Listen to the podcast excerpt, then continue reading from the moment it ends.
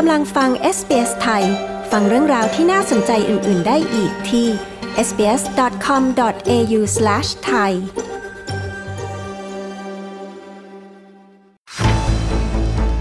ในประเทศไทยพบการเสียชีวิตจากโควิดในเด็กเล็ก และกรณีติดโควิดซ้ำสองในเวลาห่างกันเพียงหนึ่งเดือน ขณะรัฐบาลเตรียมการป้องกันโควิดระบาดช่วงสงกรานต์ตามด้วยบรรยากาศการรับสมัครเลือกตั้งผู้ว่ากทม ที่เกิดขึ้นครั้งแรกในรอบกว่า 8 ปี ติดตามได้จากรายงานข่าวสายตรงจากเมืองไทย โดยคุณยศวัตรพงประพาสผู้สื่อข่าวพิเศษของ SBS ไทยประจำประเทศไทยค่ะ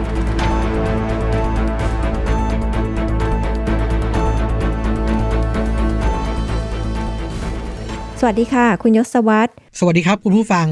สถานการณ์โควิดในไทยล่าสุดพบผู้ติดเชื้อโควิดซ้ำสองในเวลาห่างกันเพียง 1 เดือน นอกจากนี้ก็ยังพบการเสียชีวิตจากโควิดในเด็กเล็กด้วยใช่ไหมคะ มีรายละเอียดเรื่องนี้อย่างไรคะ กรณีการติดโควิดรอบ 2 ใน 1 เดือน มาจากการที่นายพิธาลิ้มเจริญรัตสสบัญชีรายชื่อ หัวหน้าพักก้าวไกล โพสต์ข้อความใน Facebook ครับว่าเมื่อต้นเดือนที่ผ่านมาตนเองกับลูกสาว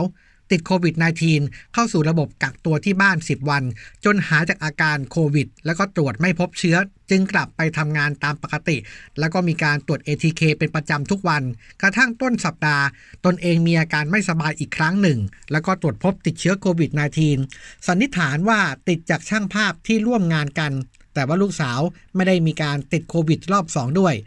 ซึ่งส่วนตัวเนี่ยได้สอบถามแพทย์เรื่องการติดเชื้อสายพันธุ์โอมิครอน BA1 และ BA2 ได้รับการชี้แจงว่าเป็นสิ่งที่เกิดขึ้นได้ โดยโอมิครอนมีโอกาสติดเชื้อซ้ำมากกว่าเดลต้าถึง 5 เท่า ขณะที่มีคำชี้แจงจากนายแพทย์โอภาสการกวินพงศ์อธิบดีกรมควบคุมโรคบอกว่าการติดเชื้อโควิด -19 ซ้ำสองครั้ง ในเวลาห่างกันเพียง 1 เดือน สามารถติดเชื้อซ้ำเกิดขึ้นได้ครับ ซึ่งเป็นการติดเชื้อจาก กรณีต่างสายพันธุ์ เช่นหายจากสายพันธุ์เดลต้าก็ติดสายพันธุ์โอมิครอนซ้ำได้ ส่วนกรณีสายพันธุ์โอมิครอนเหมือนกัน แต่เป็นคนละสายพันธุ์ย่อย เช่น BA.1 กับ BA.2 ยังเป็นเรื่องใหม่ ซึ่งต้องติดตามข้อมูลข้อเท็จจริงอีกครั้งแต่ว่าตามหลักแล้วก็มีโอกาสติดได้เหมือนกัน แต่จะเป็นส่วนน้อยครับ คือ 1 ในแสนหรือว่า 1 ในล้าน แล้วก็ส่วนใหญ่จะไม่ติดเชื้อซ้ำในระยะเวลาอันสั้น ยกเว้นคนที่มีปัญหาเรื่องของการสร้างภูมิคุ้มกัน ในเรื่องของการสร้างภูมิต้านทานของร่างกายนะครับ ส่วนกรณีที่มีพบเด็กอายุต่ำกว่า 5 เดือนติดเชื้อเสียชีวิตจากโควิดมากขึ้นนั้น จากข้อมูลพบเด็กที่เสียชีวิตอายุน้อยที่สุดคือ 1 เดือน ซึ่งเด็กต่ำกว่า 5 ปียังไม่มีวัคซีนรองรับ สิ่งสำคัญที่ทางภาครัฐเน้นย้ำก็คือการป้องกันเด็กเหล่านี้ติดเชื้อโควิด -19 ซึ่งความเสี่ยงในการติดเชื้อของเด็กเหล่านี้นั้น มาจากผู้ใหญ่ในครอบครัวเป็นหลัก คนกลุ่มนี้ส่วนใหญ่ที่นำเชื้อไปสู่เด็ก เพราะว่าบางครั้งผู้ใหญ่ก็ติดเชื้อแต่ไม่มีอาการทำให้ไม่ทราบว่าตนเองติดเชื้อ แล้วก็นำเชื้อไปสู่เด็กในที่สุดทำให้เด็กนี่ไม่ได้รับการตรวจคัดกรองแต่เนิ่นๆ ก็ขอให้ทางพ่อแม่ผู้ปกครองประเมินบุตรหลาน มีภาวะเสี่ยงหรือไม่ หากเด็กเล็กมีภาวะโรคประจำตัว อย่างเช่นโรคเบาหวานโรคหัวใจ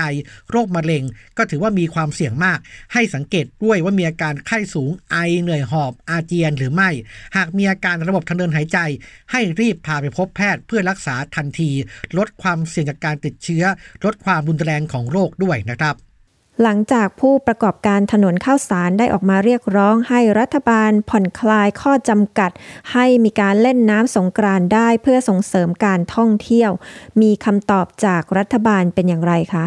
มีผลประชุมจากคณะกรรมการโรคติดต่อกรุงเทพมหานคร หรือว่ากทม เห็นชอบให้จัดกิจกรรมประสงค์การประเพณีในพื้นที่กรุงเทพได้ แต่ข้อปฏิบัติจะต้องให้ผ่านการพิจารณาของศูนย์บริหารสถานการณ์โควิด -19 ชุดใหญ่ที่ลงนามโดยนายกรัฐมนตรีเสียก่อน ซึ่งเบื้องต้นอนุญาตให้จัดกิจกรรมทางประเพณีเล่นน้ำแบบประพรม ห้ามประแป้ง ปาร์ตี้โฟม รวมถึงห้ามจำหน่ายและบริโภคเครื่องดื่มแอลกอฮอล์ในพื้นที่จัดงาน ส่วนพื้นที่สาธารณะ อย่างเช่น ท้องถนนนั้น ห้ามการเล่นน้ำประแป้งเด็ดขาด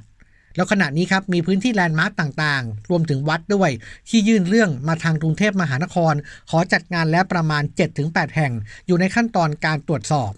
อย่างไรก็ตามครับในช่วงเทศกาลสงกรานต์รัฐเองมีการสำรองยาฟาวิพิลาเวียไว้ รองรับผู้ติดเชื้อโควิด -19 โดยนายแพทย์ธงชัยกิรติหัตถยากร รองปลัดกระทรวงสาธารณสุขบอกว่า ตอนนี้มียาฟาวิพิลาเวียคงคลังในโรงพยาบาลต่างๆ ที่ให้ผู้ติดเชื้อได้ทั่วประเทศ 22 ล้าน8แสนเม็ดแต่ยอมรับว่าปัจจุบันการใช้ยาค่อนข้างสูง เฉลี่ยวันละ 2 ล้านเม็ดแต่ผู้ป่วยที่ไม่มีอาการหรือว่ามีอาการเล็กน้อย ไม่จำเป็นจะต้องรับยาฟาวิพิลาเวีย แต่เป็นยารักษาตามอาการ เช่นยาแก้ไอลดไข้เป็นต้น อย่างไรก็ดีนะครับ ทางกระทรวงสาธารณสุขเอง ได้แจ้งให้องค์การเภสัชกรรมสำรองยาฟาวิพิลาเวียไว้ 110 ล้านเม็ดทยอยส่งต่อเนื่องจนถึงช่วงกลางเดือนเมษายน เพื่อรองรับสถานการณ์การระบาดในช่วงเทศกาลสงกรานต์ที่อาจจะมีผู้ติดเชื้อมากขึ้น และเพื่อให้มียาสำรองเพียงพอ